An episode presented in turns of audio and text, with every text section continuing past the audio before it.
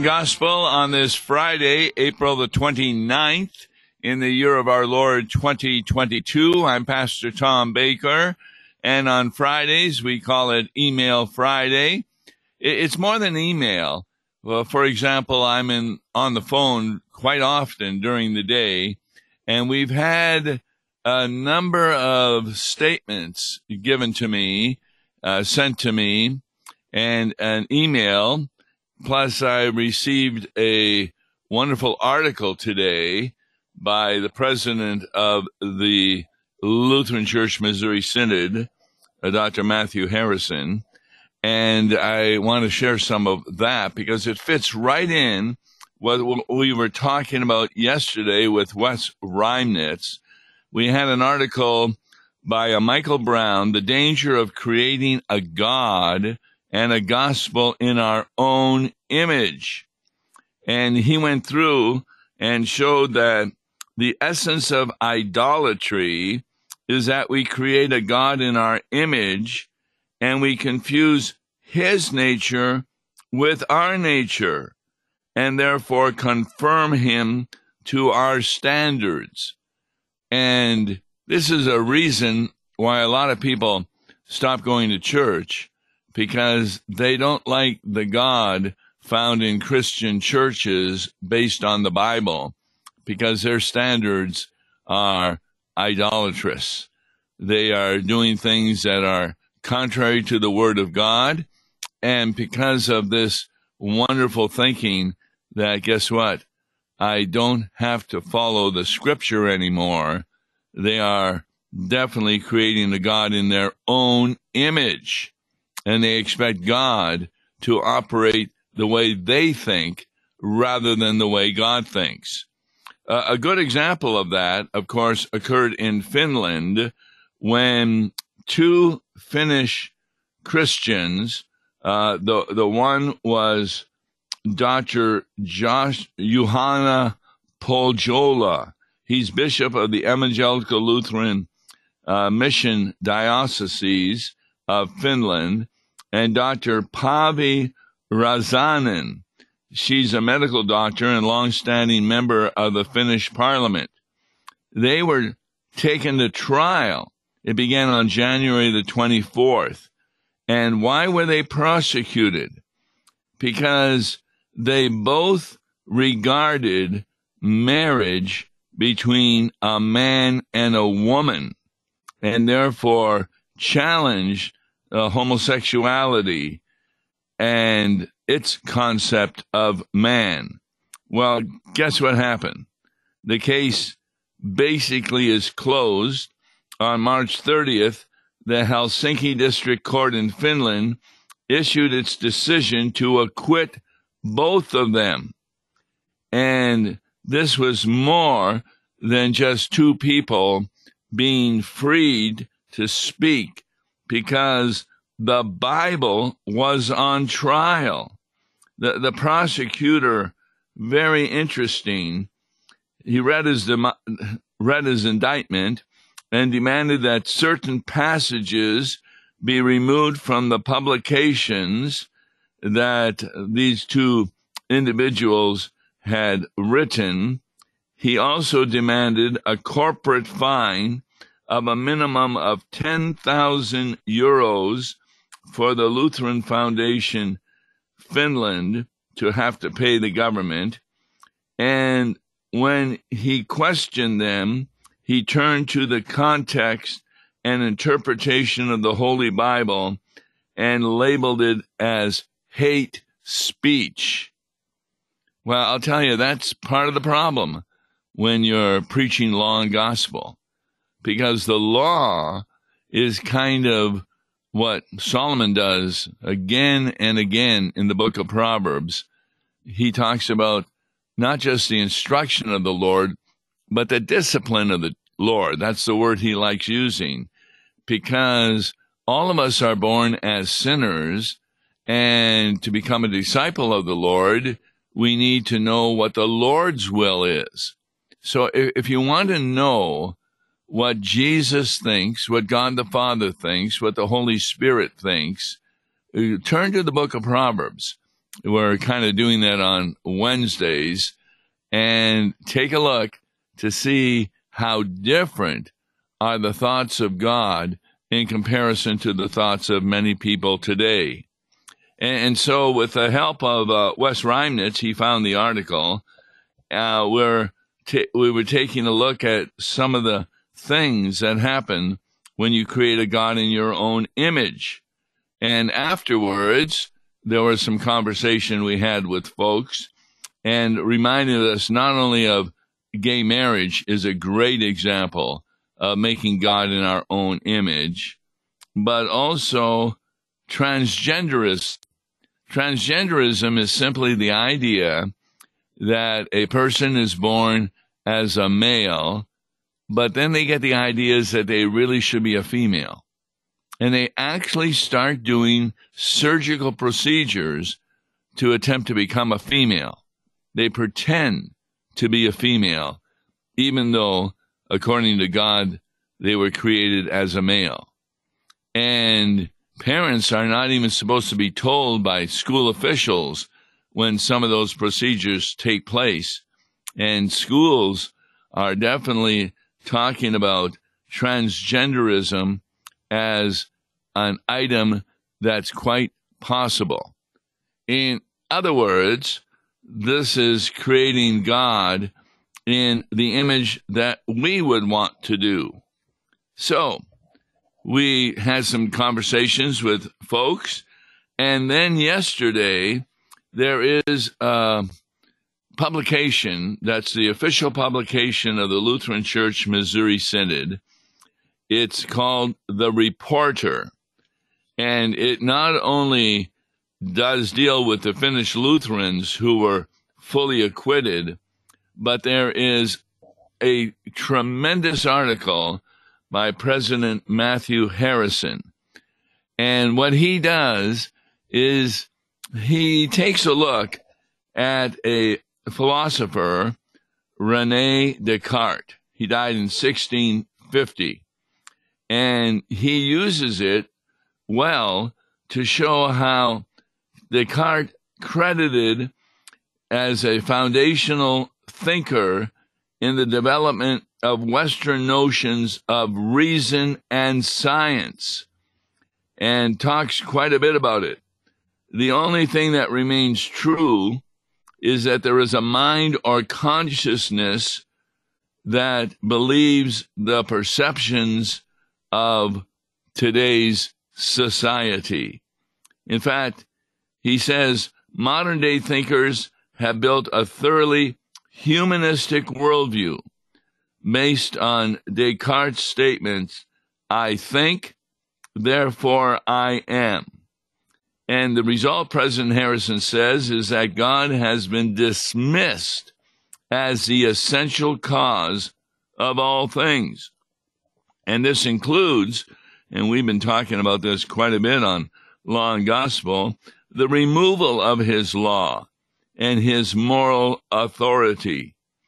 The theory of evolution moves philosophy and science to view life as a random result of chance events instead of God speaking and creating. And what happens with evolutionary theory? that is being taught in many public schools.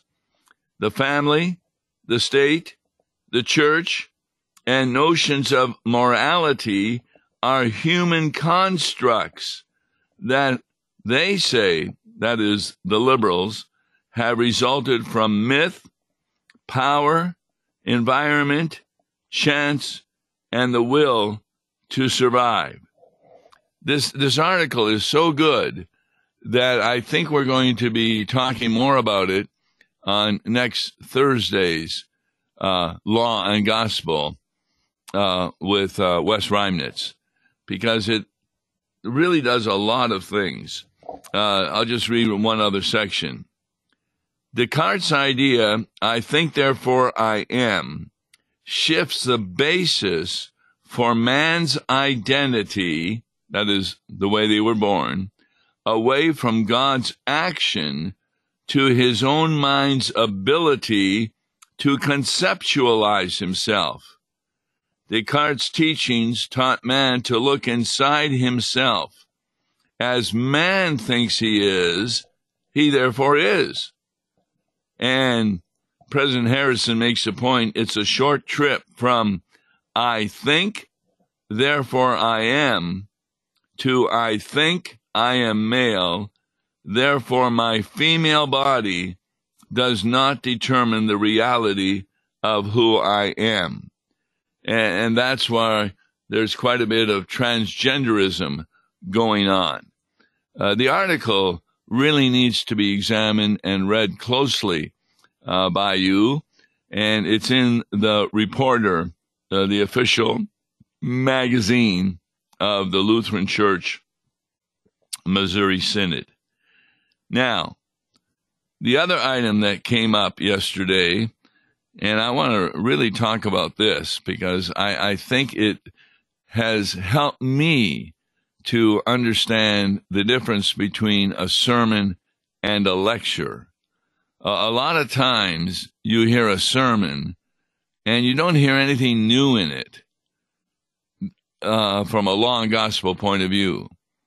It, it's kind of like you're at the seminary and if seminarians leave the seminary and then get installed in a congregation and they preach like what they heard at the seminary, a lot of time it's a lecture. It's not a true law and gospel sermon. And so I was thinking, what is there uh, about the Christian faith that really needs to be noted in sermons. And what I came up with was what I call the shuns of Jesus. And when I say shun, I mean the T I O N of Jesus, or sometimes it's also S I O N. What were they? The ones I came up with were his incarnation, his crucifixion, his resurrection, and his ascension. Now, I, I mentioned this on Law and Gospel uh, a bit ago, and since then, uh, with the help of others and talking to pastors and emails, I've come up with seven more shuns. And so I put them down in an order which helps us to understand why they are very important in teaching the message of the Christian faith. The first one, and I'm not really sure why I hadn't thought about this, but the first one is, of course, what the Bible first talks about, and that's the creation. Sure enough, if you go to John chapter 1, there was nothing created that was not created by Jesus Christ. In the beginning was the Word. The Word was with God, that's with the Father, and the Word was God, and all things were made by the Word.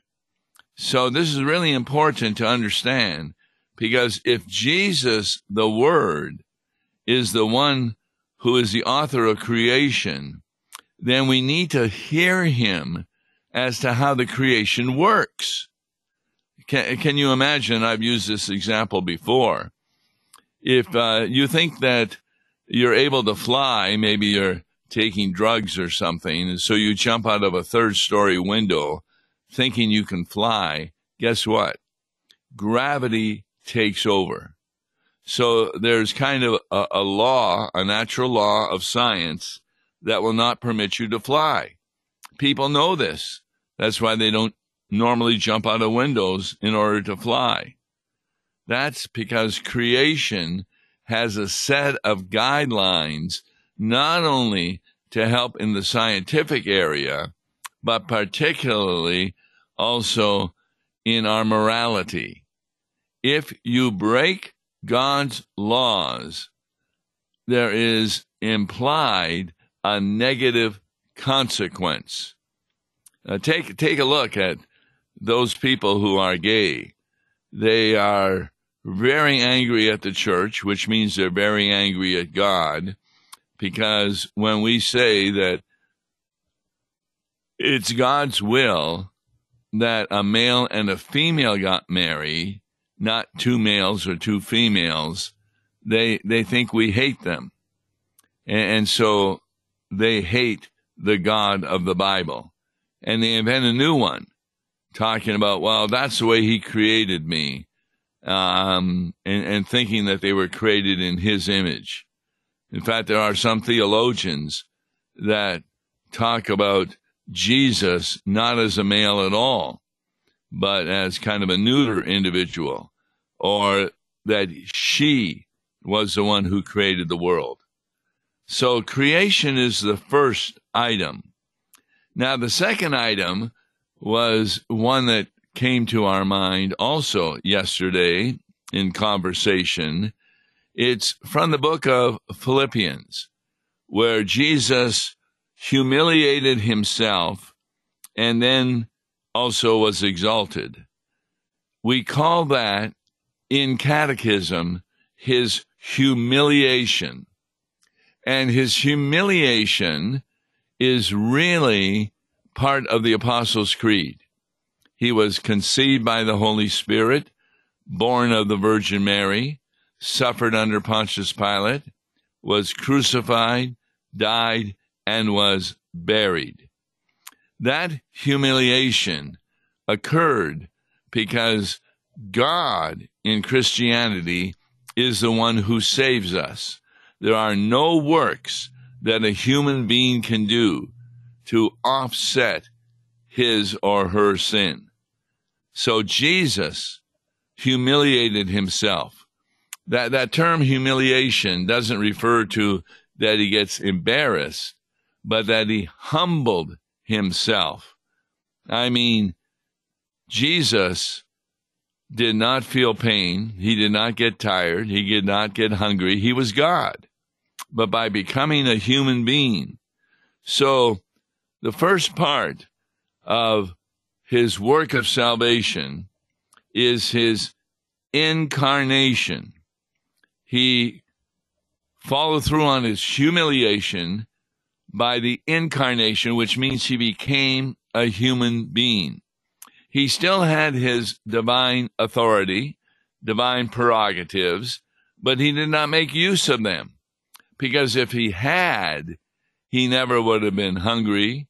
He never would have been sleepy. He never would have suffered. He never would have felt pain. And he would never have been able to die. But he did all of that. And that's why after the incarnation, I like talking about the crucifixion.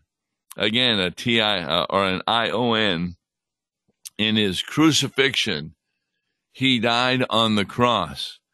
You really can't have a sermon without talking about his crucifixion because the words from the cross, Father, forgive them, for they know not what they do.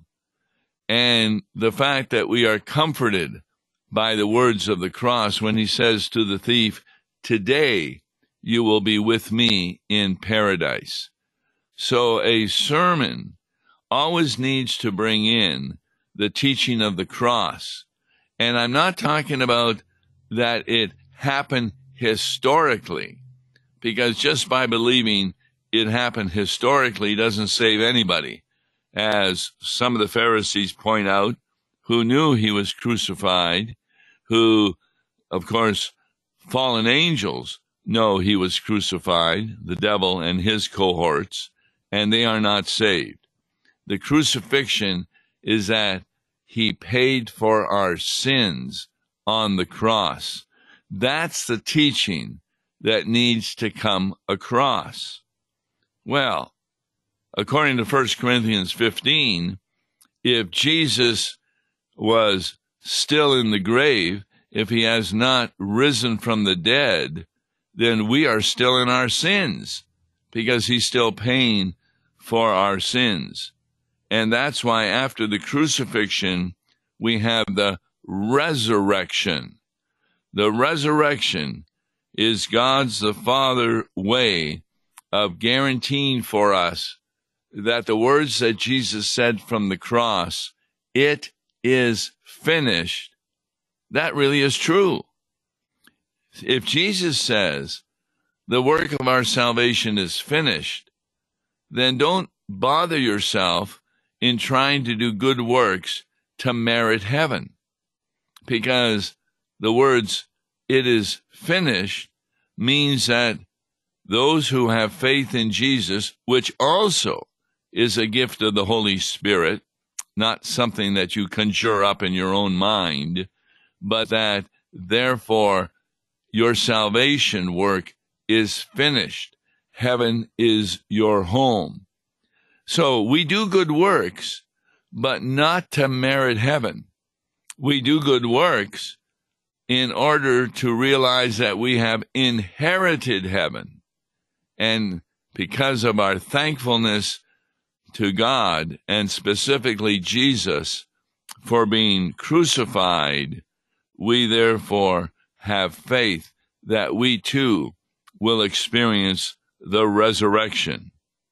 So we've got the incarnation, the crucifixion, the resurrection, and then we've got the ascension. In the ascension, Jesus becomes our heavenly prophet, priest, and king. In other words, when you pray to God the Father, it goes through Jesus because he is at the right hand of God. And according to Ephesians, you also are at the right hand of God because you are part of the body of Christ. He's the head. You're a part of the body which is the Holy Christian Church. So, what do we refer to this as? We've had his humiliation, which is his incarnation and crucifixion, and now we move to his exaltation, which is his resurrection and his ascension into heaven. But are we done with the shuns? No, we're not. And that's why a sermon needs to continue with law and gospel. The law is something that Jesus himself says in the book of Mark that his mission, his ministry is number one to preach repentance, which is an ongoing idea and practice from John the Baptizer, sent to prepare the way of Jesus. So, what is that repentance? What shun comes out of that? It's called contrition. In contrition, we do what? We mourn over our sins because we are grieving over what we are doing to Jesus. Every time you sin, it's like you're putting him back on the cross. And that's an action of idolatry. That's why every sin breaks the first commandment. So, what happens in our salvation after contrition? That we come to a recognition of that and we are then given God's righteousness. And that is summarized by the word justification. So, after contrition, we are given justification. And that means that God pronounces that in His sight we are righteous. Now, once you realize that you are righteous because of what Jesus has done, then you desire to do good works not with the ulterior motive of meriting your way to heaven, but out of thankfulness to Jesus for what he has done. And what do we call that? We call that sanctification. So, part of Jesus' exaltation is that he moves us to be contrite, that's contrition, and then justifies us through faith. That's justification. And then we're eager to follow his commandments, which is sanctification. Sanctification is not the process whereby we become really good so God decides to take us to heaven. No, that occurred in justification. Sanctification is our response to having been justified. So, how should every sermon end? It shouldn't end with a French or salad ending, namely, therefore, may we or let us. No, get back to the gospel. And that is to end on a note of comfort, which is consolation. So those are the con- those are the shuns. Creation, humiliation, incarnation, crucifixion, resurrection, exaltation, ascension, contrition, justification, sanctification, and finally, consolation. That's the Christian message. And the next time you hear a sermon, we pray that these elements will be present, at least some of them, because that's the purpose of Jesus Christ to give us a consolation of salvation forever with God in heaven. I'm Tom Baker. Be back on Monday. God bless you.